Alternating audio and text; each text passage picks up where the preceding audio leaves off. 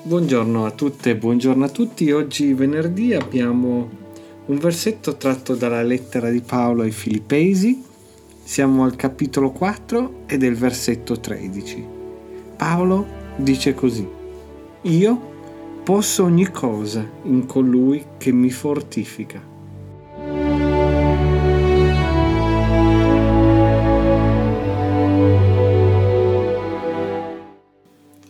Non so se vi ricordate le Olimpiadi di quest'estate, non sono passati pochi mesi e tutti quanti penso avete esultato, come ho fatto anch'io, per la magnifica vittoria sui 100 metri di Marcel Jacobs, questo ragazzo italiano venuto quasi da nulla, quasi nessuno lo conosceva.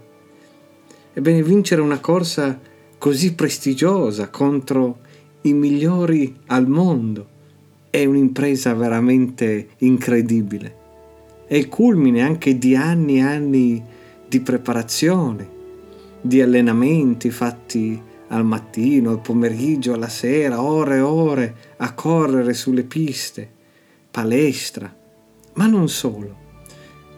Marcel, come molti atleti, raccontava di come prima di ogni gara, quando si trova ai blocchi di partenza, una cosa che fanno è visualizzare nella loro mente la corsa, come devono correre, i passi che faranno, il ritmo che terranno. In pratica è una cosa che si fa da un po' di tempo. Molti atleti hanno sviluppato, hanno imparato a sviluppare una mentalità da vincitori, ma anche l'uso della potenza del pensiero sul nostro comportamento. Si sa che per operare al massimo devono immaginare la corsa, immaginare il loro successo prima che questo avvenga. Come credenti abbiamo accesso a una fonte molto potente di forza. Paolo dice che è la forza di colui che vive in me. Questa parola forza nel testo originale arriva dal greco dynamis, da cui viene la nostra parola dinamo. Non so se vi ricordate le vecchie biciclette che avevano la dinamo attaccata alla ruota e più forte pedalavi, più luce riuscivi a fare.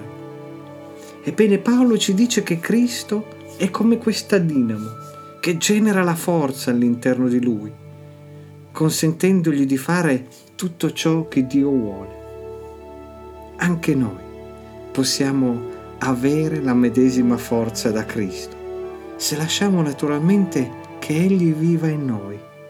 Questa verità può darsi forza, qualunque tipo di sfida ci troviamo davanti, qualunque corsa dobbiamo correre o impresa, piccola o grande che sia, siamo chiamati a compiere sappiamo che Cristo è in noi e Cristo ci fortifica, ci dà la forza per andare avanti e per superarlo.